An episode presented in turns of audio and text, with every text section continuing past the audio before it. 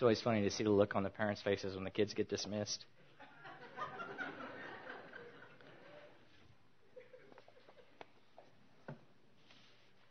So we. How many of you guys were at the guys' night out this last Friday? Let me show hands. Yeah, good number. Yes, amen. Where'd that come from? Oh, okay. You weren't there. Okay. you were there in spirit. Yes, of course you were. I thought I saw you in the corner.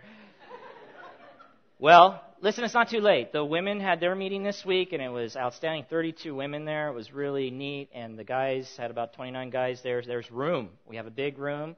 We would love for you to come out. It's not too late to join these studies. So what we would ask is if you want to participate, just go to the back, let us know. At this point, all the books that we originally ordered have been distributed.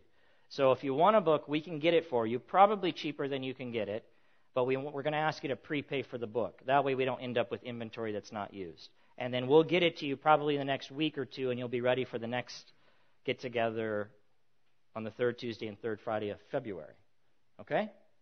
So I would encourage you, men, women, come. You'll be blessed. Mark 13, we're back in Mark 13, verses 1 through 13. We started this message last week. If you're using one of those blue church Bibles, you can turn to page 849. 849 will bring you to Mark 13.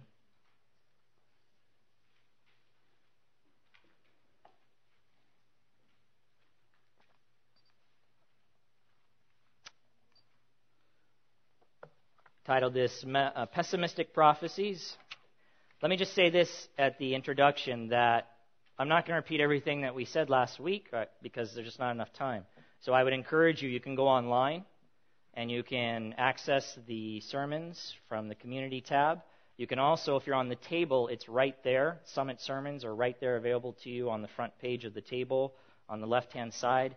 And usually they are uploaded a few days after Sunday for you to have access to the sermon. So I would encourage you, if something doesn't make sense today, to maybe check out last week's sermon. Let me tell you a little story here as we begin our time together. A family had twin boys whose only resemblance was each, uh, which, which was each other in regard to their looks.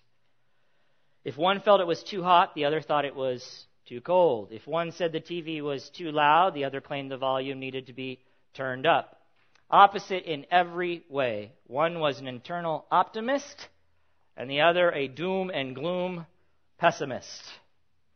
Just to see what would happen on the twins' birthday, their father loaded the pessimist room with every imaginable toy and game. The optimist room he loaded with horse manure. That night, the father passed by the pessimist room and found him sitting amid his new gifts and bitterly crying. Why are you crying? the father asked. The pessimist responded, Because my friends will be jealous. I'll have to read all these instructions before I can do anything with this stuff. I'll constantly need batteries, and my toys will eventually get broken. That sounds about right for a pessimist. Passing the optimist twins' room, the father found him dancing for joy in the pile of manure. What are you so happy about? he asked. To which the optimist twin replied, There has got to be a pony in here somewhere.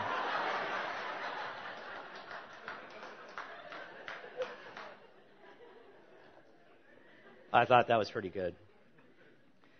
Generally speaking, people would rather hang around an optimist than a pessimist, wouldn't you agree? A pessimist tends to kind of just bring everybody down with their overly negative view of the world and their circumstances.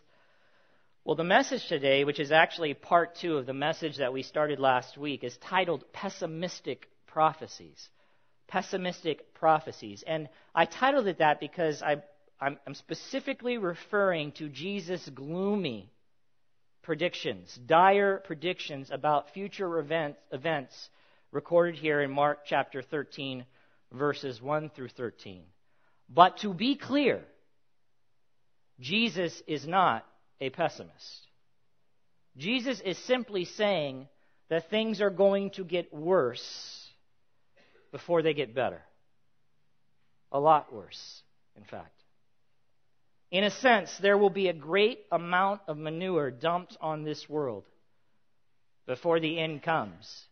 But we, not, we need not become depressed or, or downcast or distraught, for a new and glorious day is coming after all the grim events have ran their course.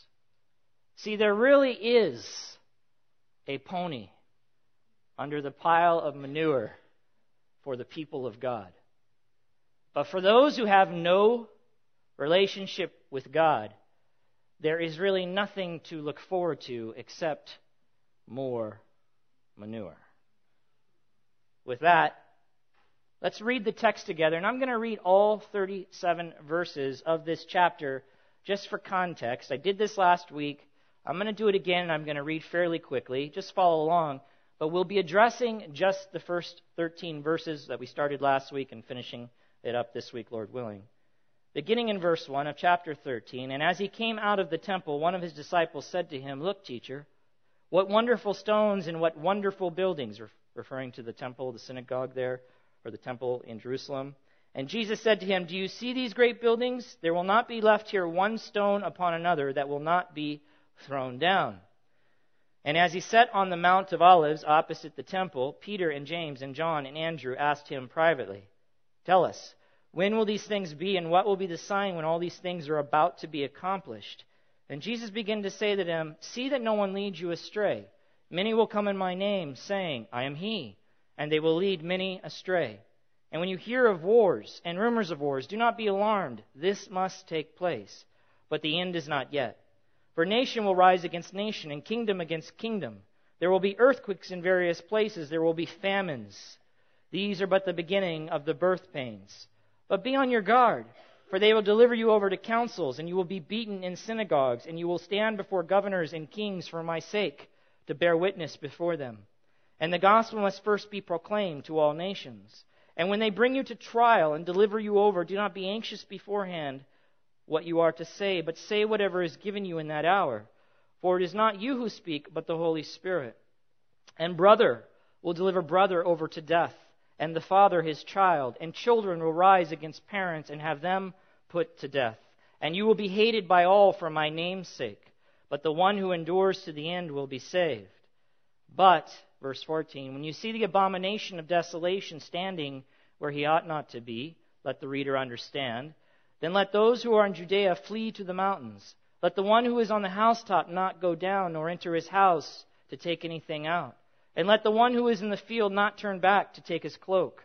And alas, for women who are pregnant and for those who are nursing infants in those days, pray that it may not happen in winter. For in those days there will be such tribulation as not been from the beginning of the creation that God created until now and never will be. And if the Lord had not cut short the days, no human being would be saved. But for the sake of the elect whom he chose, he shortened the days. And then if anyone says to you, Look, here is the Christ, or Look, there he is, do not believe it. For false Christ and false prophets will arise and perform signs and wonders to lead astray, if possible, the elect. But be on guard. I have told you all these things beforehand. But in those days, after that tribulation, the sun will be darkened, and the moon will not give its light, and the stars will be falling from heaven, and the powers in the heavens will be shaken. And then they will see the Son of Man coming in clouds with great power and glory. And then he will send out the angels and gather his elect from the four winds, from the ends of the earth to the ends of heaven. From the fig tree, learn its lesson. As soon as its branch becomes tender and puts out its leaves, you know that summer is near. So also, when you see these things taking place, you know that he is near, at the very gates. Truly I say to you, this generation will not pass away until all these things take place. Heaven and earth will pass away, but my words will not pass away. But concerning that day or that hour, no one knows, not even the angels in heaven, nor the Son, but only the Father. Be on guard. Keep awake. For you do not know when the time will come. It is like a man going on a journey when he leaves home and puts his servants in charge, each with his work, and commands the doorkeeper to stay awake. Therefore, stay awake, for you do not know when the master of the house will come, in the evening, or at midnight, or when the rooster crows, or in the morning, lest he come suddenly and find you asleep. And what I say to you, I say to all stay awake. We are going to continue, as we started last week, to consider Jesus' prophetic warnings given to his disciples here, just looking at verses, the first 13 verses, so that we might understand how to respond as Christians living in these last days.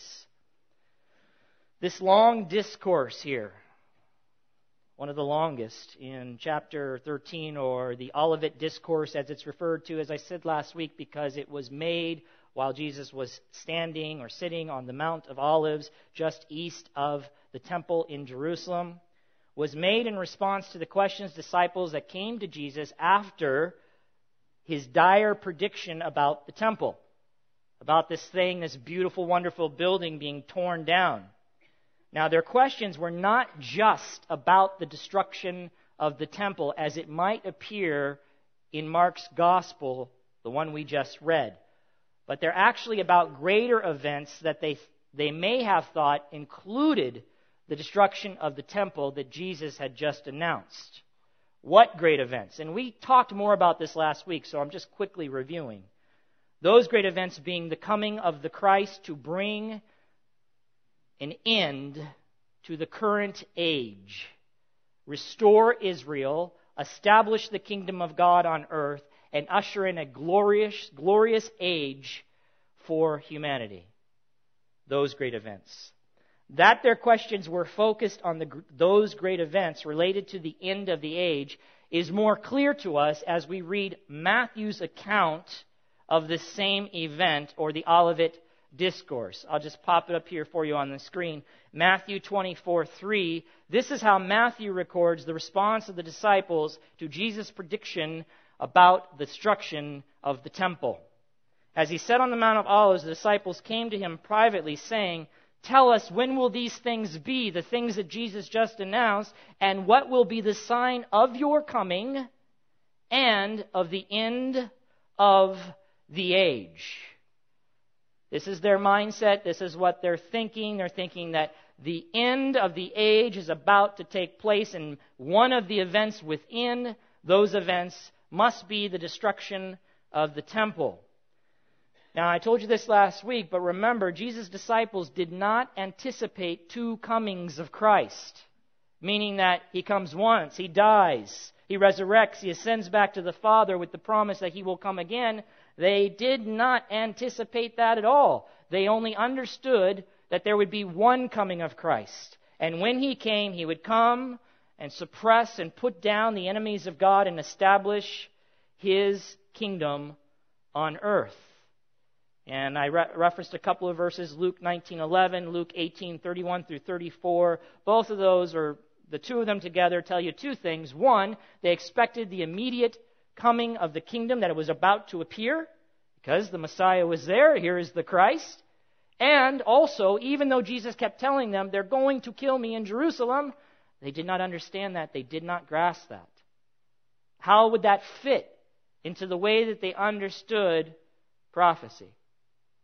They knew the Christ would come, but they did not see two comings or this long period of time between the first coming and a second coming in which all of the prophecies about the kingdom of God would be fulfilled.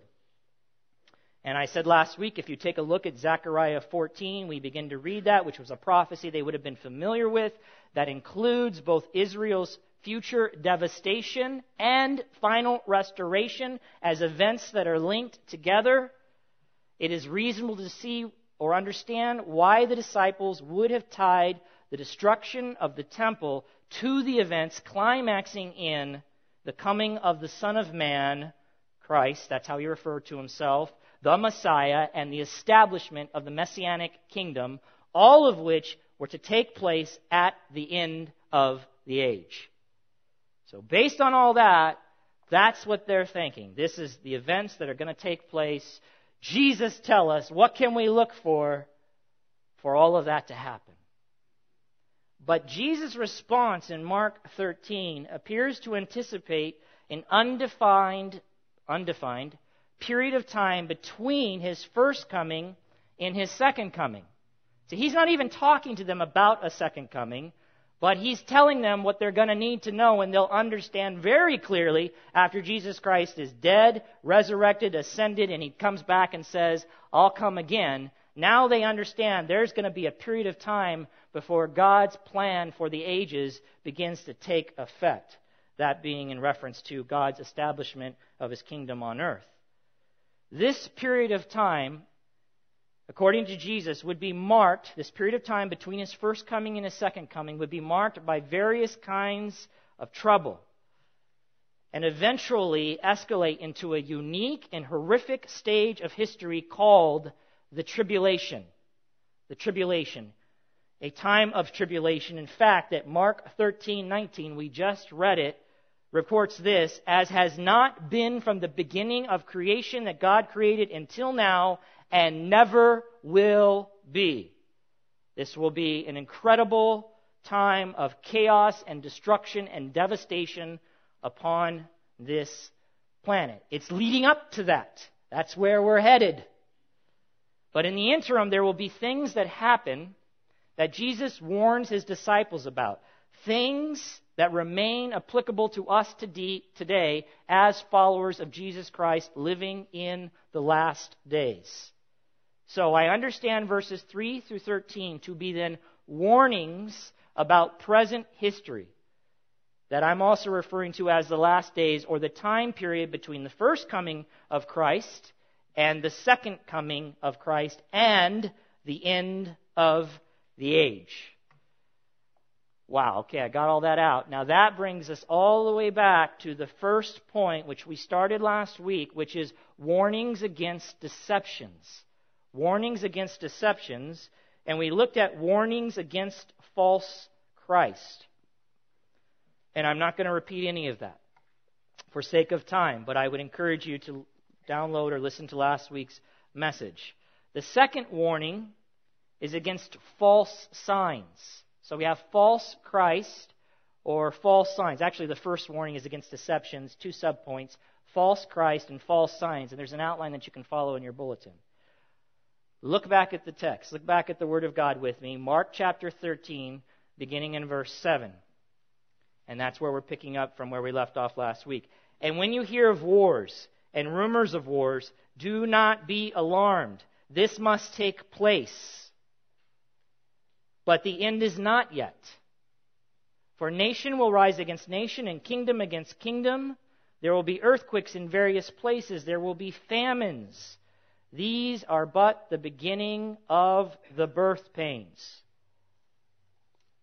Now, I am, I, I am identifying these as false signs because according to Jesus, they do not, that's what the text says, do not indicate the end is immediately at hand or that the coming of Christ to establish his kingdom is right around the corner, but are things that must take place before the end and, according to the text, are only the beginning, the beginning of the birth pains. One writer says it this way but the end is not yet, referring to Jesus' statement here. These stirring events do not constitute the immediate sign of the consummation of the age. That word's used a lot in biblical material, consummation. Consummation is just the completion of something, the, the satisfactory completion of something. So these do not constitute or prove the immediate sign of the consummation or completion of the age. Everything is, has now come to an end. Rather, not yet implies that there must first be more suffering. More suffering is in store than just these things. The end, as it's referred to here, is the eschatological goal of history. That is the final establishment of God's kingdom on earth. Or to say it another way, all of history is moving towards this great event the establishment of God's eternal kingdom on earth, which will happen at the end of the age. But before that happens, a lot of stuff has to happen. a lot of not so pleasant stuff. Now, I think it's obvious to us that are sitting in this room that wars, that's what the text says, and by the way, it's plural there. It's not a war, it's not a particular war, it's wars and rumors of wars and conflicts among nations and world powers and earthquakes and famines correctly characterize life on earth as we know it. Now and in the past. Right? And not surprisingly, just as Jesus prophesied it. Just as he said it would be. Jesus' warning to his disciples points to a particular or to a difficult, undefined period of time on earth before the end will come. So here's a message. Don't be alarmed. Don't be alarmed or frightened by these things. Don't freak out. But realize that this must take place according to God's sovereign purposes and realize this that these things that he just listed here wars and rumors of wars and earthquakes and famines are only the beginning of birth pains. Now, it's interesting that Jesus compared these grim events to being like the beginning of birth pains. now, the men are just kind of clueless here, but the women will relate right away we know, those who have given birth, we know that birth pains eventually, right? They eventually give way to birth or new life, if you will. Birth or new life. But the period between labor and birth is not set in stone, nor is it necessarily short or long. It could be either could be either, right? Yes, we know when labor pains, that's what it's referring to, birth pains start, we now know that a baby is coming. But is the baby coming tonight? In the morning? God forbid a couple of days from now? We do not know with certainty when the baby is coming. All we know is the baby is coming. But before that wonderful event can happen, labor must run its course. And labor, beloved, is not pleasant. I don't know that from personal experience, just from the testimonies of many women. Labor is not pleasant, but rather entails intense pain. Just remember when this was written, there were no epidurals. Not that that removes all pain, women, or anything like that. I'm going to get myself in trouble up here. I know there's still an incredible amount of pain associated with these events, but they would have understood, oh, birth pains. Yeah. You know, bite a stick and hold on for the present to come. These events were associated with suffering. And the, and the Jesus says here in the text, these events are only the beginning of the suffering that is ultimately coming upon this world before Christ comes again in all his glory to establish God's everlasting kingdom on this earth. They're only the beginning. They are not yet, it is not yet the end. One writer says this this emphasis, the end is still to come, and these things are the beginning of birth pains, suggests that an extended period of time will precede the end. Each generation will have its own wars and natural disasters. Yet all these events fall within God's purposes. Human history is heading toward the birth of a new messianic age. That's where we're headed. Since that is the case, beloved, Jesus' disciples need not be agitized or agitized.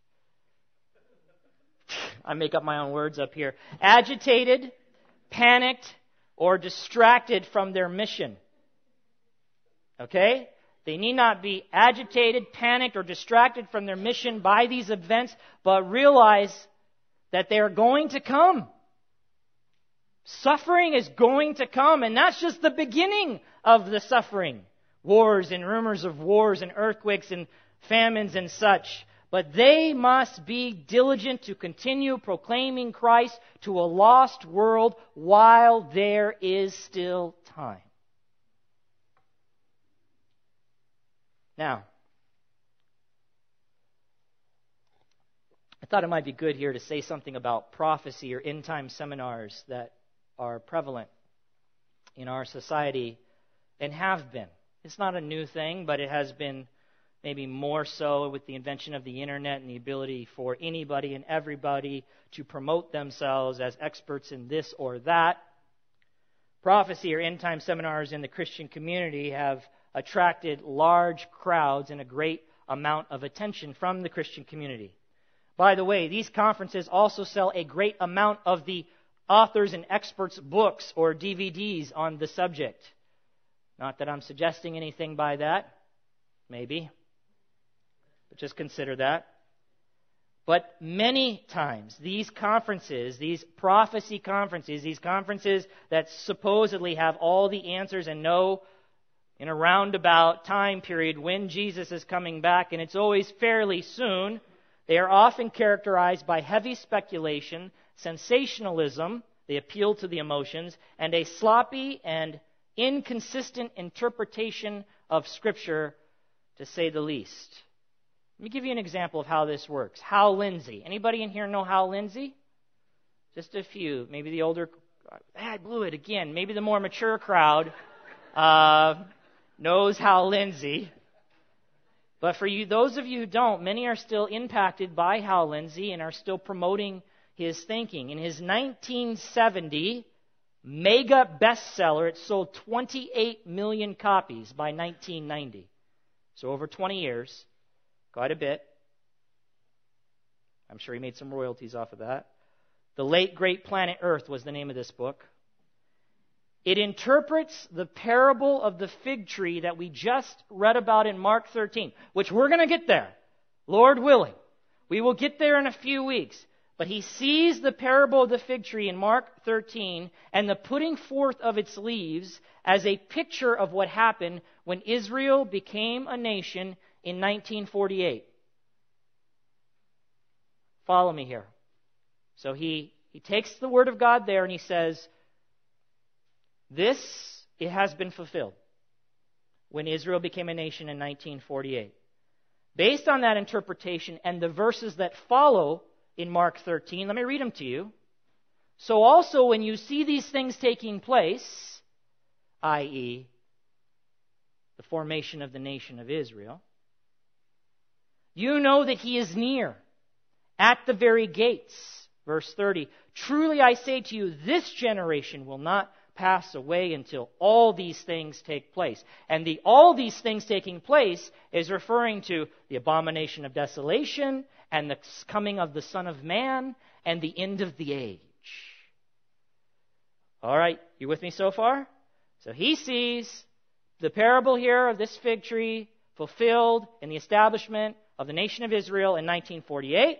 Then, according to the text, when you see these things taking place, that generation that sees these things taking place will not pass away until all the things are fulfilled.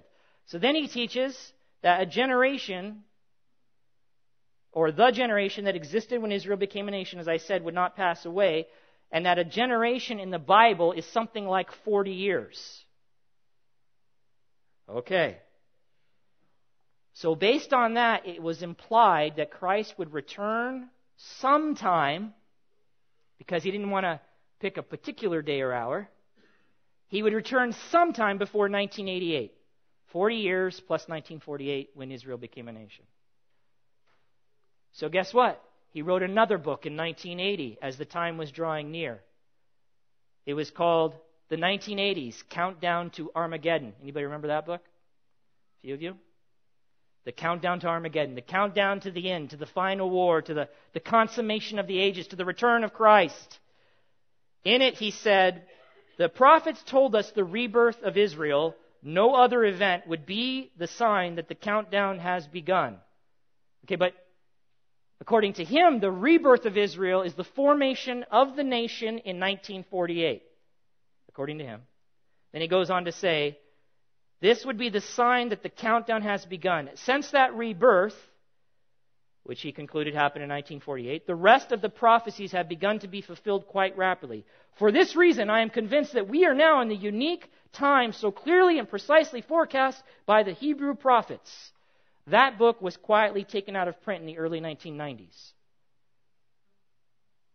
because the 80s had come and gone and passed and nothing happened. But as the people who followed Hal Lindsey and the Christians who got excited about this consummation of the age and, and thinking he got it right, there was this intense enthusiasm and craziness leading up to 1988.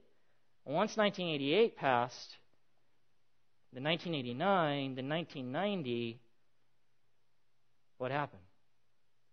Since then, the new end time teachers and so called prophecy experts still see, just as Hal Lindsey saw, that the nation of Israel, which became a nation in 1948, they still see it as the critical fulfillment of prophecy, but now they suggest that a generation could mean anywhere from 70 to 80 years. And they get that from Psalm 90:10, which talks about the length of a life of a man. Could be 70, could be 80. So guess what? Let's put them all together. Let's do a little math. 1948 plus 70, where does that get you? 2018, maybe? 2018, 80 years, 2028. Ah, what year are we in? Woo! We are on the edge of something here. Right? So 2018, if you want to buy a little more time to sell your books, 2028. Now I'm being a little facetious here. So these people, sincerely, many of them, believe that the end is still around the corner. Additionally, they will point to other current events that are taking place in the Middle East. In fact, Hal Lindsey believed that the Soviet Union would rise, and it was rising in power in the 80s and they would come and conquer the U.S., and he had all these things laid out, and this would set off the events that would take place and lead to the end. But guess what happened? The Soviet Union collapsed. So then Hal Lindsey found other scriptures somehow and interpreted it to mean that, yes, uh, we knew that would happen, and, and that was going to happen too, but the end is still drawing near. So these people look at current events and they're constantly trying to pin current events to what's going on because they believe that based on the nation of Israel, 1948, being a fulfillment of that prophecy, which I'm just going to tell you right now, I don't think so. I don't think you can make any connection. You can go ahead and say it, but I don't think you can make an honest biblical interpretation of that passage and say dogmatically, oh, yes, that's it. That's what Jesus was talking about, 1948. But they keep saying that. So then they look at these things, and then they happen to look at the natural disasters in our world, and they say, look, it supports that the imminent end of the world is near. See all the wars and the rumors of wars and the earthquakes and the famines and the tornadoes and the natural disasters? You're like, yes, I do see all that. I do. And we get all excited and they go, that's just more evidence. He's right near the door. But remember what Mark said? He said these things are just the beginning. Labor can take a long time. Ladies, right? So they highlight the increased activity in earthquakes. This is one of the techniques. And suggest that like a woman's birth pains that become more frequent and more powerful as you move closer towards the moment of giving birth, likewise, the more frequent the earthquakes, and even they would argue sometimes more powerful, that must mean that the end is very near. And they refer back to Mark 13:8 to support their view. Now, even if that's the case, that the earthquakes will increase in intensity and frequency as we grow closer to the end. Let me just let you know this. Accurate recordings of earthquakes didn't begin until the early 1900s. Okay, a very, we have a very short period of time in history where we actually took accurate readings of the earthquakes happening. So, how are we to know that the activity that we are experiencing today is not a cyclical trend that increases and decreases in periods of activity over history, just like other cyclical trends in nature. How do we know that? We're basing it off just the readings we have now, and we're saying the, there's an increase in activity. You're talking about hundreds, thousands of years of history. This could simply be a cyclical trend going up, and it'll go back down. Just like all the events in the Middle East. One month, it seems like the end is at hand. All of Israel's enemies are going to evade her. The next month, no one's talking about it. Nothing's going on. It seems like there's peace. You have these trends of peace, so called peace, and then hostility and anger, and peace and hostility and anger. But every time the trend goes towards hostility and anger, all the end of time prophecy folks get all riled up and go, see, see? He's right around the corner. Okay. Beyond that, there are geological experts that would suggest that the current activity, earthquake activity we have, is not, has not increased in recent time, but falls within the expected and normal range of activity. And beloved, as you look through history, there have been periods of intense wars. How about World War I?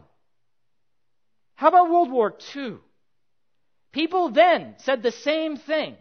The end is at hand. Great earthquakes that we've had in our history and over the world. They would say the same thing. The end is at hand, and yet the scripture says these are just the beginning of the birth pangs. You may see these things, but the end is not yet. So I, I don't know what to tell you, except that I think we have a, we don't know when he's coming back. But these events do not clearly tell us that it's immediate and right around the corner. They only tell us one thing we have entered into labor. A baby is coming. So one writer says Christians can be assured of two things that the coming of the Lord is certain and that it will occur someday. Looking for warning signs can only agitate Christians, sidetrack them from the important business at hand, or become simply an intellectual amusement.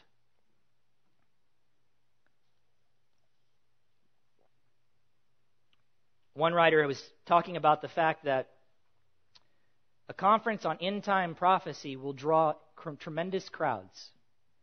But have a conference on the ethical demands on the Sermon on the Mount about how the disciples of Jesus Christ are actually to live as followers of Christ and see how many people show up. Listen, I, I don't have to convince people to turn to Christ because the because Jesus is coming back by the year 2018 or 2028. For them, it could be that night. I'm not, I'm not going to help them, try to get them to focus on, listen, let me tell you, you better make a decision now because when Jesus comes back, it might be too late. He could come back for you tonight because after you die, the Bible says it is appointed for a man to die once and after this comes the judgment. So you may get your chance to meet God tonight, maybe before I'm done even speaking to you. Your heart will stop beating and it will be over for you. That's what I tell people. Decide now. Make a decision for Christ now. Okay. We have a whopping five minutes left. That's excellent. Warnings about persecution. I don't know what happened. But Mark 13, 9 through 13, this is the second one. We'll kind of do this quickly. So we have we have warnings about these false signs. We have warnings here about persecutions. Warnings against deceptions, warnings about persecutions. Look back at the text with me, verse 9. But be on your guard, for they will deliver you over to councils, and you will be beaten in synagogues, and you will stand before governors and kings for my sake, to bear witness before them. And the gospel must first be proclaimed to all nations. And then when they bring you to trial and deliver you over, do not be anxious beforehand what you are to say. But say whatever is given you in that hour, for it is not you, for it is not you who speak, but the Holy Spirit if that wasn't a, and, and, here's some more good news. And brother will deliver brother over to death, and the father his child, and the children will rise against parents and have them put to death, and you will be hated for all, or by all, for my name's sake. But the one who endures to the end will be saved. Wow. There's just these are not optimistic predictions right now. Okay, This is bad. So here's the disciples. You have to picture this. They are anticipating, according to Luke, looking and longing for and waiting and thinking that the coming of the kingdom of God is about to appear. The Messiah, the Christ, is right there in their midst. Let's do this, Jesus. And he lays all this on them. They're hoping that Christ will bring relief from all their trials and tribulations. But at this point, Jesus' words speak only about things getting worse before he gets to them getting better, which is the coming of the Son of Man. And while it is clear that this warning about persecution was made to Jesus' disciples in the first century, and you can see it fulfilled if you read through the book of Acts, just as Jesus predicted, it is also acceptable to understand these disciples as representative of other disciples or believers who would later undergo the same type of experiences, similar to what is still happening today, beloved, in regard to persecution. Now look back or look back at the text. He says, Be on your guard, verse 9. Be on your guard. You might think that this means watch out like, I don't want you to get trapped. But that's not what it means because he tells them this is going to happen. This is going to happen to you. So he didn't mean go and hide so you can avoid the situation. But he meant this be alert. Be alert. And in the context, it means be alert against thoughtless or unworthy actions amid the persecution. One writer says it this way Jesus warned his disciples to be alert against wrongful retaliation under persecution. See, persecution was not to take Jesus' disciples by surprise, as if they didn't know it was coming. But persecution would come, but God had a purpose for this persecution. Whether it came from religious authorities, that's the councils and synagogues in the text, or secular authorities, governors and kings, that persecution would actually serve as an opportunity for Jesus' disciples to testify to others about Jesus Christ when they stood and made their defense before their accusers. And that's what he says. You will come before them for my sake to bear witness before them. Mark 13:10 and the gospel must first be proclaimed to all nations. This is why this is going to happen, people. Persecution will be a reality for Jesus' disciples as a result of the necessity for the gospel to be proclaimed to all the nations before the end of the age. It's according to God's plan. One writer says, in proclaiming the gospel, the disciples would be persecuted, but they must not despair and give up. Despite all opposition, it is a priority in God's plan for this age and will be accomplished in accordance with his purposes. But preaching the gospel worldwide does not require or guarantee its worldwide acceptance. Right? So, as a comfort to these disciples who were probably a little frightened by what Jesus had just said, and he's basically telling them, guys, because the gospel has to go to the ends of the earth, because you are my gospel bearers, you are the one that's going to take that message, you will be persecuted. They will bring you before the courts and the synagogues and the kings, but you will stand in defense and testify for me in front of them. And just so you don't have to panic, he assures them that the Spirit will help them speak at that moment, at that hour. He assured the disciples that the Holy Spirit would help them testify or say the right things during this time of distress. But you know what he didn't say? He did not say that that would guarantee their acquittal. He did not say the Holy Spirit was going to get them out of the trouble. He just said he would tell you what to say or he would help you speak correctly in that moment of distress. And one writer says this history bears ample witness to the fact that Christians on trial for their faith have been amazed themselves at the aptness of the answers that flashed into their minds at the opportune moment. Guys, this is going to happen, but it has to happen. Don't worry. Don't be anxious. The Spirit will be with you. Now, what is prohibited here is not thought, but anxious care. So he's not telling them, hey, don't think. Just check your mind out. Don't worry, the Spirit will just magically speak through your mouth.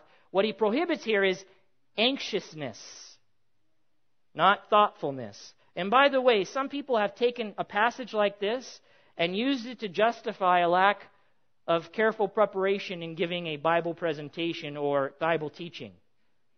So they'll just turn to this, they'll read it out of its context and go, you don't even have to worry about it. Just get up and read the Bible, and the Holy Spirit will tell you what to say. That's, guys, that's not in the context at all.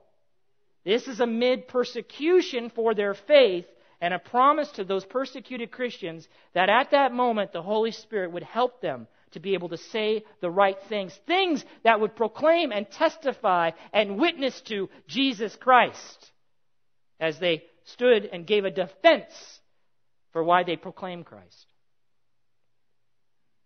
But by the way, if that wasn't all bad enough, verse 12 starts to talk to us about the family members that will turn against the disciples of Christ.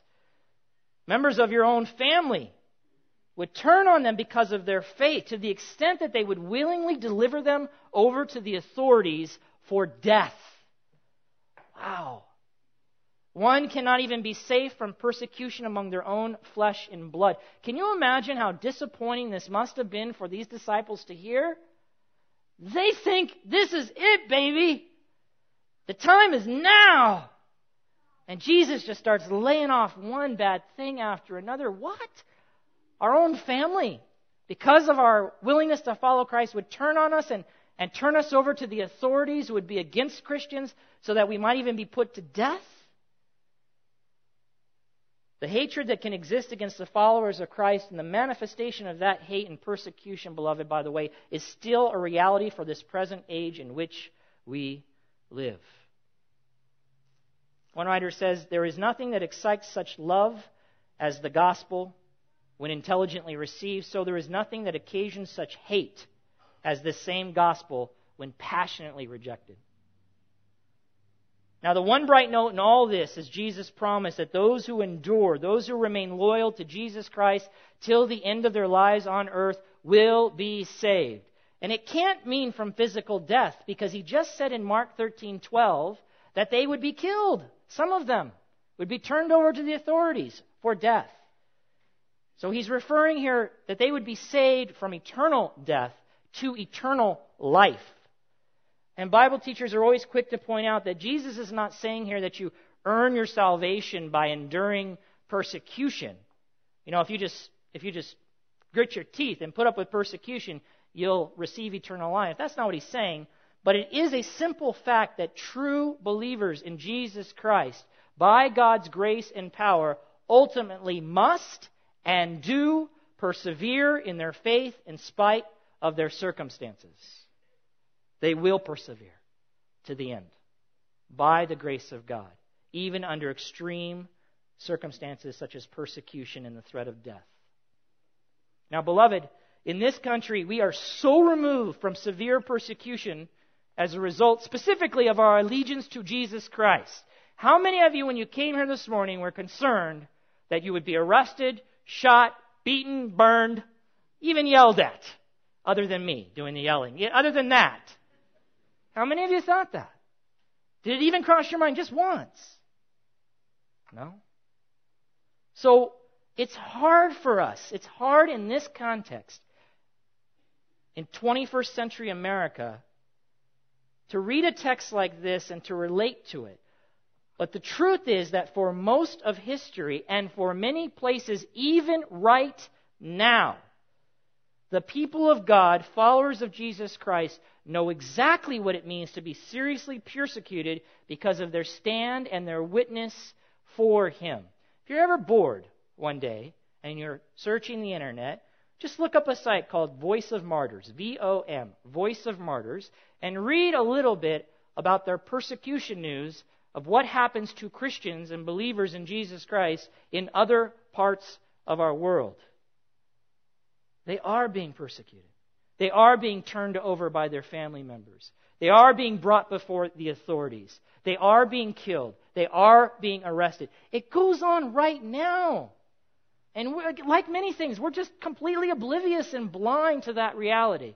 And beloved, not trying to, no scare tactics, not making a prophecy. But if conditions in our country don't change, if they don't change, we are moving toward a period of time where it will not be okay to stand for Jesus Christ, at least the one in the Bible. They might let you stand for another Jesus Christ, but not for the one of the Bible. A period of time like that certainly could come. And then this text will mean a lot to us. For those suffering Christians in these last days, the period of time, like I said, between Christ's first coming and his second, these words of Jesus could and can certainly help them avoid tripping up or stumbling because of some unexpected severity of persecution in regard to their faith. Hey, this is how things are going to be throughout history before the end. To be forewarned is to be forearmed. The world can be and is a violent and dangerous place, especially for the followers of Christ. But you know what? This is all according to God's sovereign plan. So we don't have to fret. We don't have to worry. We don't have to be surprised. We don't have to be anxious. And we don't have to be distracted. The stuff is happening. But we don't need to be caught up with the stuff.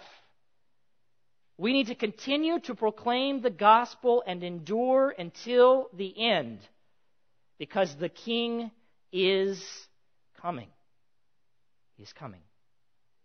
And that is why we can be optimist in spite of all the chaos that is happening around us. Let's pray.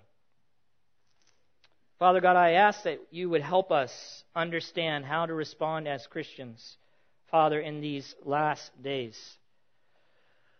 We, we are distracted by many things in the world, but we are even distracted by, by elements of Christianity that want to focus in on, narrow in on the end.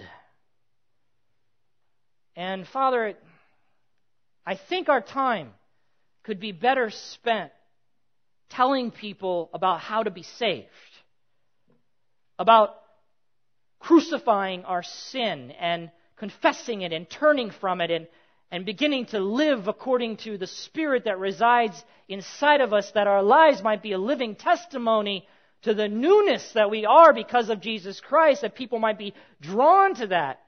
I think our time would be better spent there. Proclaiming Christ and living out Christ. And yes, letting people know He is coming. But the day and the hour we do not know, and the events that are taking place even in our world and have been for many, many ages, are simply beginnings of the birth pains before the end of the age and the great tribulation that will take place. And there will be no mistake about identifying that. There will be no guessing or speculation, for it will be clear when your judgment is unleashed in the incredible ways it is described in Revelation upon this earth before the Son of Man comes and establishes his kingdom on this earth. Father, help us Help us not grow anxious or worry or fret, but help us be focused, staying on the course and continuing to proclaim the gospel to our friends and our neighbors and our loved ones and our family and telling them about Jesus Christ and how they might be saved so that they will be ready whenever it is that Christ comes again. Whether at the end of the age or when their life is taken from them and they see him face to face. Father, we pray all these things in Jesus' name. Amen.